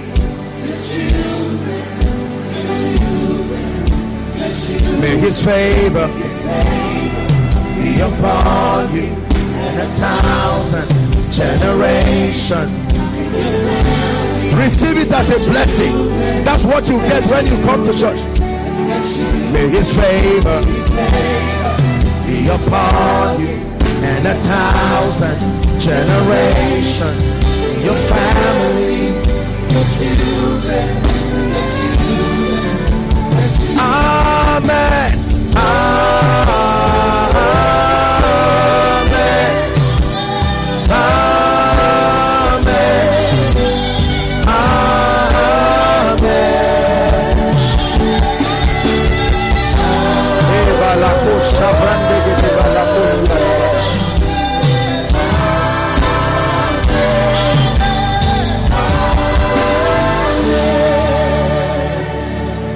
Father, we pray that Koinonia will remain a place of encounters. We pray that Koinonia will remain a place of revelation. We pray that Koinonia will remain a place of transformation. We pray that Koinonia will remain the house of God in the name of Jesus Christ. Lord, we declare from tonight's teaching that we are willing to be sharpened battle axes that you will use to beat down the gates of darkness. Lord, we declare that we are the men and women you have found worthy to become hosts of your presence and advancers of your purposes. And Lord, we thank you for this family koinonia. We thank you for every church and every ministry represented in the body of Christ. Oh God strengthen the bond of fellowship. Bring unity over your body. Let all the walls of the divides the prejudices and all the things that divide us and weaken our strength I pray oh God that they will fade in light of what you are doing but as for this ministry, I pray that you will increase our bond of love. You will increase our bond of fellowship. That in truth we will love one another without discrimination. We will love one another without favoritism. We will love one another in spite of our different levels of stratification. In the name of Jesus. Lord, we commit ourselves to love one another. We commit ourselves to loving you. And we pray that in and through our lives, Jesus will be revealed. We pray by extension, oh God, committing our global family scattered across all the nations of the earth. In the name of Jesus, we pray that that bond of unity and that bond of love will rest upon every one of us. We pray for the teachings, the principal channel that you have used to extend your blessing through us to the nations. Lord, anoint those teachings afresh.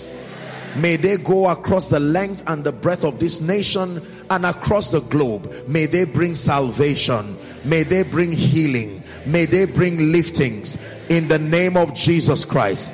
And as for you, because you came to church tonight, I decree, may the Lord bless you. I decree, may the Lord prosper you. I decree, may the Lord reveal himself to you. I decree that everything that has mocked God concerning your life as a result of your coming tonight, I prophesy and I declare that it ceases from happening in your life.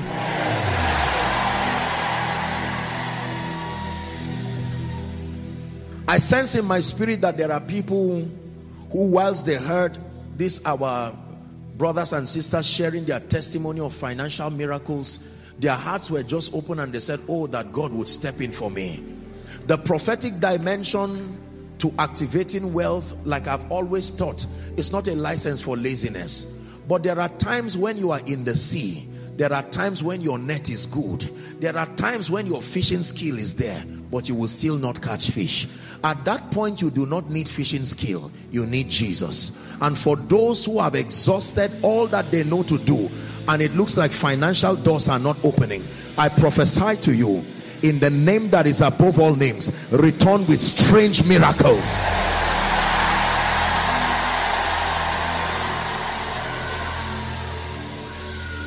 Please just help those under the anointing. Everyone here who is sick in his body, the devil has taken advantage of you, not the church the church is a place where we separate light from darkness. I decree and declare that everything that represents darkness in your life, let it be far from your life now.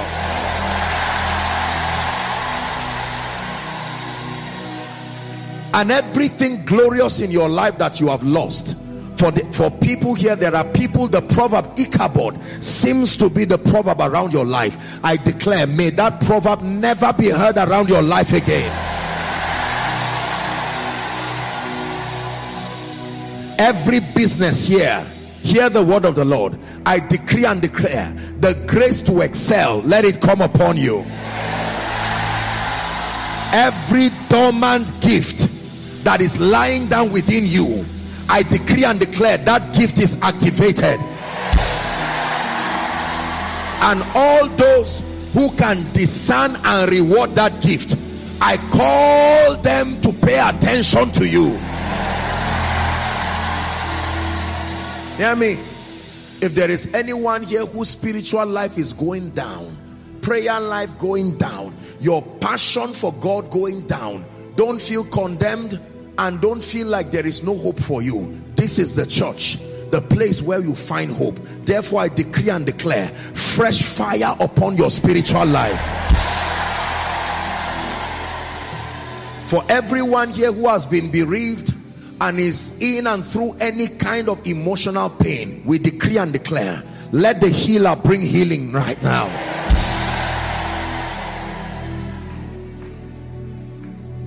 And we stand here prophetically and we lend our voices together with many who are praying over Nigeria, over Africa, over Abuja. We decree and declare in the name of Jesus Christ that the purposes of God will be established in our land. In the name of Jesus. And every controlling power over this territory, the territory of the FCT, the nation of Nigeria, the continent of Africa, we lend our voices as the church of the Lord Jesus Christ as a united force we decree and declare like Dagon fell before the ark we declare that every altar that does not project Jesus let it fall before the ark of his presence. In the name of Jesus the Lord bless you. The Lord honor you in Jesus name Please, everyone remain standing. Let me plead with us. Just give me two minutes. Let's be disciplined. Two minutes. Let me make the altar call. Please, no moving around. Just two minutes and we're done. There are people here. God has given you an opportunity to hear this word tonight. You came from various places. Please, let's minimize movement. It's, it's a culture. Listen, you have to train yourself in the house of God. Patience for two, three minutes will not stop you from doing what you're doing. As much as possible, whenever the altar call is coming, except otherwise, let's just discipline ourselves to receive them and then we'll wrap up. There are people here across the balcony, here in the main auditorium, all the overflows, and following online. You are saying, Apostle, I've heard you teach, and I want to become part of the church. The church is not just men, men who are in Christ, men who have accepted the free gift of salvation two categories of people I want to call quickly. Number one, those who are saying, I need Jesus as a matter of life and death. Number two, those who are saying, Apostle, my life has gone haywire. I need restoration to my Christian experience. If you belong to any of these two categories, I'm going to count one to five. Please, very quickly, I'd like you to rush and come and stand. Be very bold. Don't be afraid. Don't be ashamed. God bless you. Let's celebrate them as they come. Who is this King of glory? The Lord strong and mighty, the Lord mighty in battle. Amen. Who is this King of glory? Keep coming. The Lord strong and mighty. The Lord mighty in battle. Keep coming. Amen. For thine is the kingdom, the power and the glory forever and ever. Amen.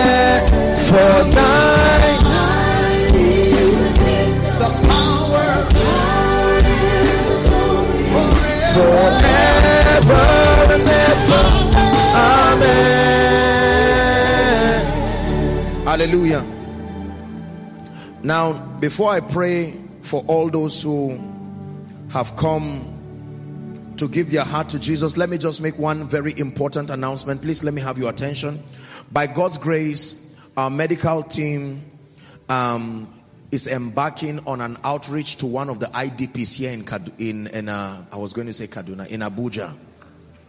Praise the name of the Lord. Are you happy? Celebrate Jesus. Amen. Um, can I have Dr. Chai please come? He's the head of the medical team. Please quickly just come.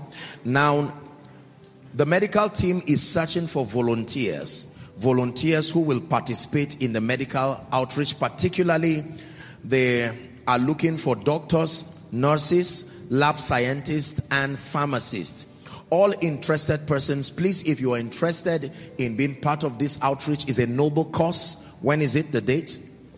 4th of December. So we have just on Saturday. On the 4th of December, you're a paramedic, you're a medical person, and you feel that this is an opportunity, you want to be part of it. Please, immediately after the service, he's going to be standing right here. You can come and meet him and say, I want to be part of it. And probably you want to just come in and support them in whatever way. We have taken responsibility as a ministry, but then we're also going to open up doors should you want to do anything without coercion, by revelation, from a heart of love. Please feel free to do it. And so this is what test running our humanitarian services. So the medical team is leading on this and we want to see that we're able to bless the people and to bless God's people. There are so many people at that IDP camp, and we want to just supply food, medicals, and see how probably we sink a borehole or two, or just do something for the community. God is granting us grace in the name of Jesus Christ. So please, immediately after the service, you want to be part of this uh, as a volunteer, please do well to see doctor. He'll be waiting there. The Lord bless you in Jesus' name. I celebrate every one of you for coming. Thank you so much for making this bold decision. Please lift your right hand high above your head and I want you to pray this prayer. Let it be from the depth of your heart. Say after me, Lord Jesus, I believe in you that you are the Son of God. I believe that you died for me. I believe that you rose again for my justification. Tonight, I have heard your word. I receive eternal life into my spirit, and I declare that you are my Savior, you are my Lord, and you are my King. I decree and declare that the power of sin, Satan, hell, and the grave is broken over my life. From today, I live a victorious Christian life, serving the purposes of God and being a blessing to humanity. In Jesus' name, amen. Keep your hands lifted. Father, thank you for these precious people. We love them so. They have come before you, making their declaration to start a new life in Christ. I pray by the authority of scripture that their sins are forgiven and I decree and declare that you enjoy the ministry of the word and the ministry of the Holy Spirit. May the Lord bless you. May the Lord honor you in Jesus name. Thank you and congratulations. May I request that you just move to my right?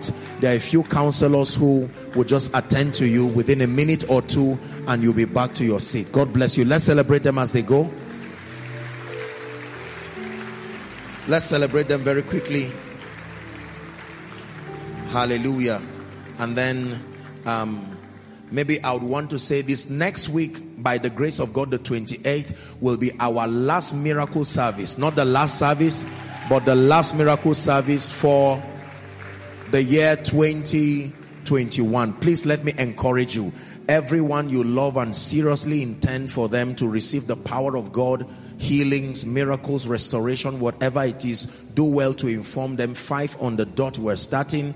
And then on Wednesday, Thursday, and Friday, I will be in Zaria. Wednesday for a teaching program, Thursday for the graduation of our School of Ministry students, and then Friday for the last miracle service for Zaria for the year 2021. So pray for us and you can connect online.